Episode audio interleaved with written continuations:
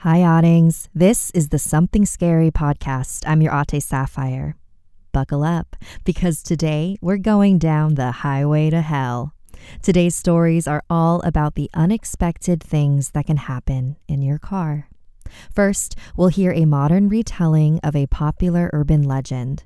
Then, we'll meet the lady in the red sari. And finally, uncover the cause of repeated roadside accidents.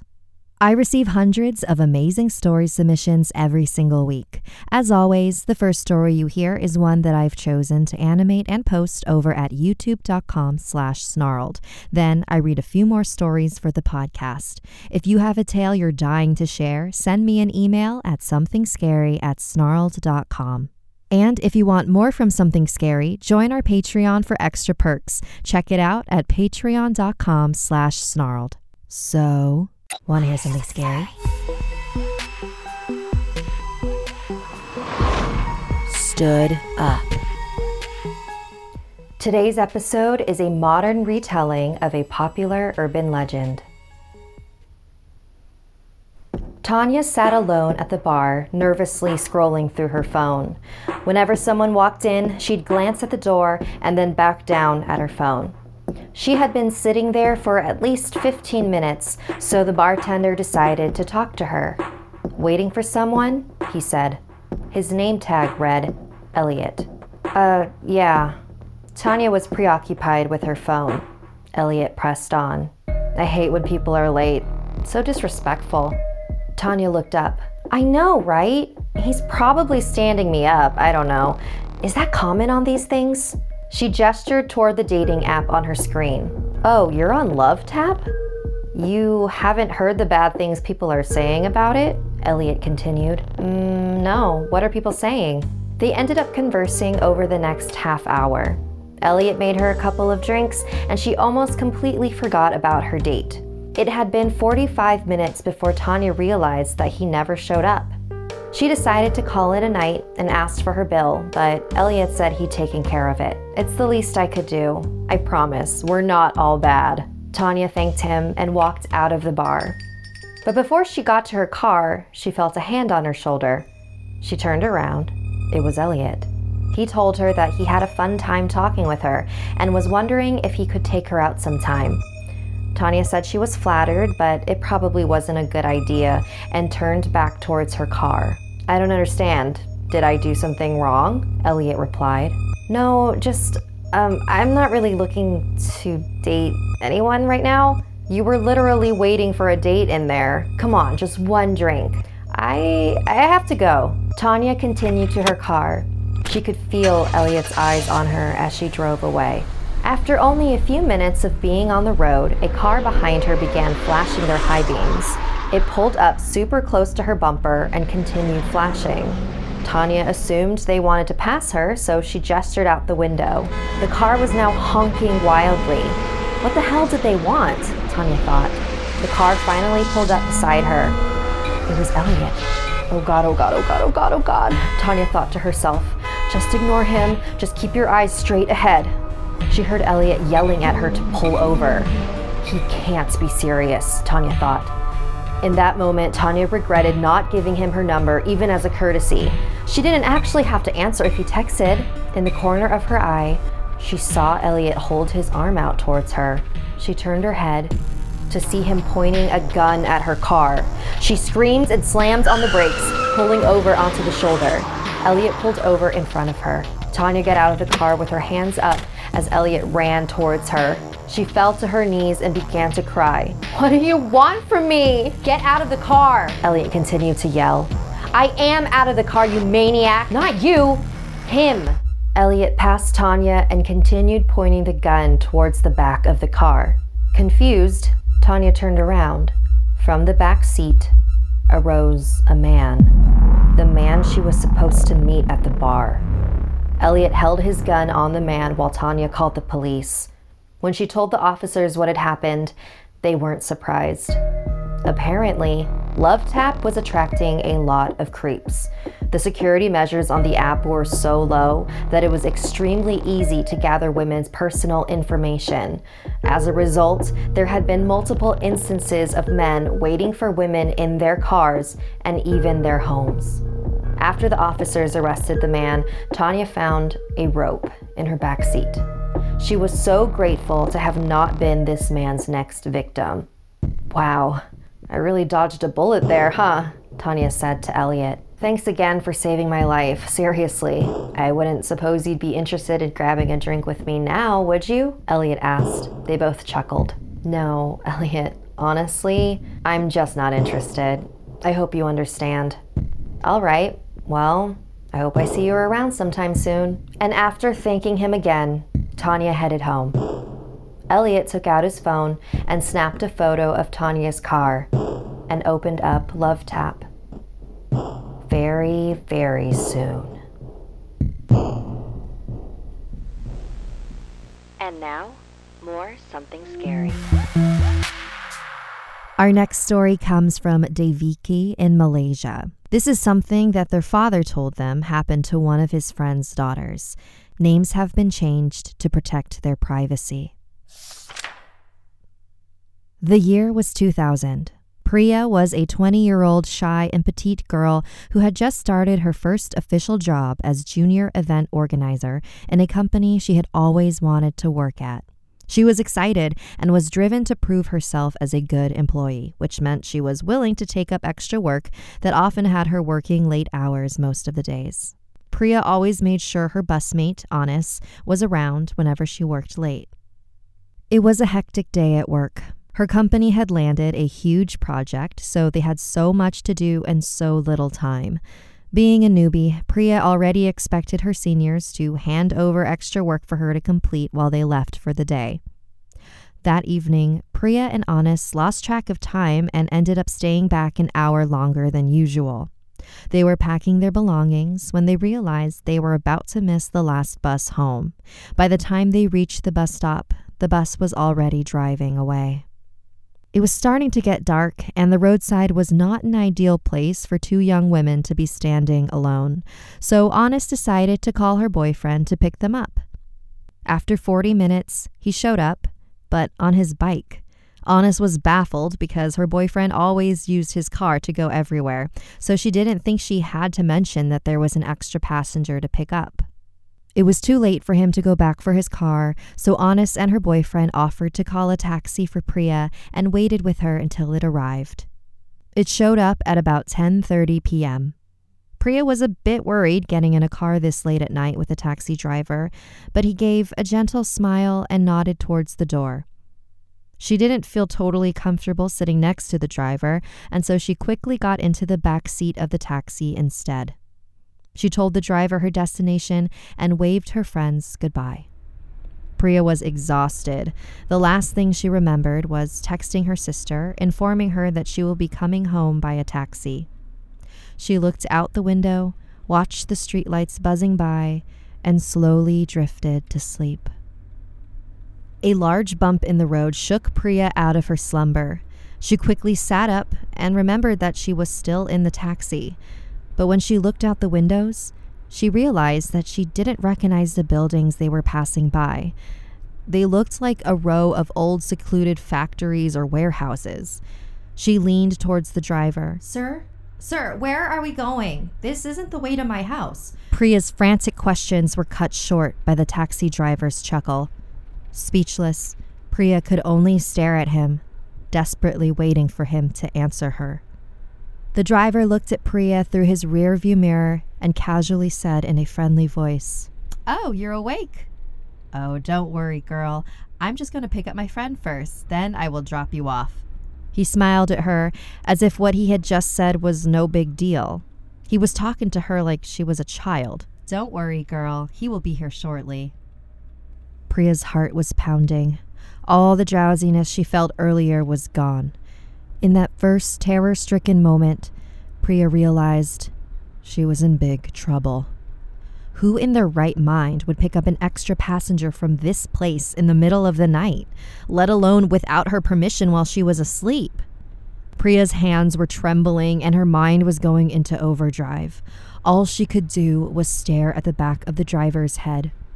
Priya tried to look at the car's dashboard for the taxi driver's identification plate, but it wasn't there.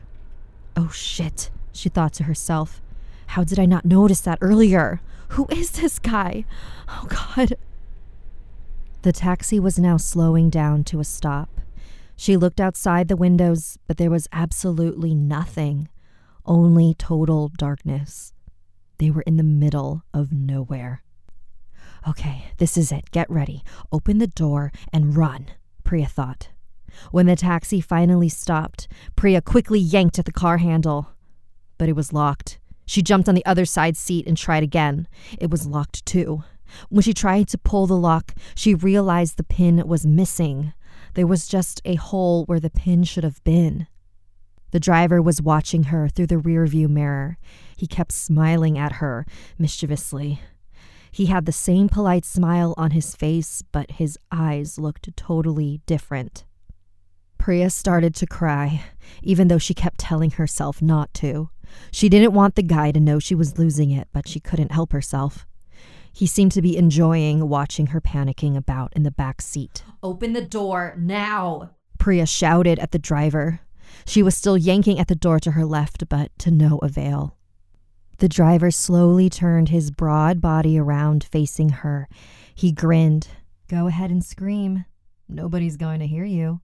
Now shut up and be a good girl. My friend is going to be here any time now. Priya grabbed her bag to pull out her phone but she couldn't find it. Looking for this little girl? Priya slowly looked up and saw the man holding up her pink cell phone in his hand. He waved it in the air mockingly. It's right here. Why don't you just take it? She wanted to yank the phone from his hand, but figured that's what he wanted her to do. He was trying to trick her to coming closer so he could grab her and restrain her. Wouldn't be much good for you anyway. The battery's almost gone the man said. Priya saw that dreaded strip of blinking red in the corner of her screen. Please, sir, if you just let me out now, I swear I won't tell anyone. Please, just let me go. Priya begged. Suddenly, there was a loud knock on the car window. Priya jerked back and gasped when she saw a tall, dark skinned woman in a bright red sari looking directly at her through the window. The woman was leaning forward at the waist with a stern look on her face. It was her eyes that made Priya jump in her seat. The irises were huge, completely black and motionless. She didn't blink. Priya could only see the woman and nothing else behind her. Oh my God, Priya thought. Is this the friend he was waiting for? Priya could feel a scream beginning to bubble up out of her throat. Oh my God, what's she going to do to me? The woman silently knocked on the window again. It was all Priya could hear at that time. Everything else was silent. She felt like someone had stuffed cotton in her ears. Priya glanced back at the driver and saw that he too was looking at the lady, his eyes wide in shock. He looks scared, she thought. He's frightened of her too. She watched as the lady slowly lifted a finger and pointed downward, her eyes never leaving Priya's. She opened her mouth and, in a very clear voice, said, Open the door and run as fast as you can. Priya's body suddenly jerked into action. She yanked her phone from the bewildered driver's hand, grabbed her bag, and yanked the door handle. To her complete surprise, it clicked open without a fuss, and Priya pushed it open. She jumped out of the seat and turned in time to see the tall, big boned woman slowly walk around the front of the car towards the driver's side. Priya couldn't see the lady's face anymore, only long, bushy hair and the bright red sari. The driver was fixated on the lady, too stunned to realize she had escaped. When her feet hit the pavement, she bolted from the taxi and kept running until she came to a junction at the end of the road. She turned back around momentarily. The taxi was still there, but the woman was gone. And so was the taxi driver. At least it looked that way from where Priya was standing. She turned around and kept running until she came to a well lit street and stumbled into a convenience store. Exhausted and scared out of her mind, she managed to tell the cashier what had happened before bursting into tears. The cashier let her use the store's phone to call for her sister. She waited in the store for her family to turn up and prayed the taxi guy wouldn't come looking for her. Priya was not sure who that lady in the red sari was or why she was even there in the middle of the night. But whoever it was, she was eternally grateful for her help. In Malaysia, it isn't common to see Indian women wearing a bright red sari unless it's for a special occasion, so it made this lady's appearance even more bizarre. Priya's only regret is that she didn't take note of the taxi's plate. When she later tried to call the number of the taxi company, it was no longer in service. Priya had called the police, but there wasn't enough information for them, and he was never caught. He might still be out there, but hopefully, so was the lady in the red sari. Thank you, Deviki, for sharing that story with us. I do like it uh, when I get a story every now and then that's about a helpful spirit as opposed to a malicious one.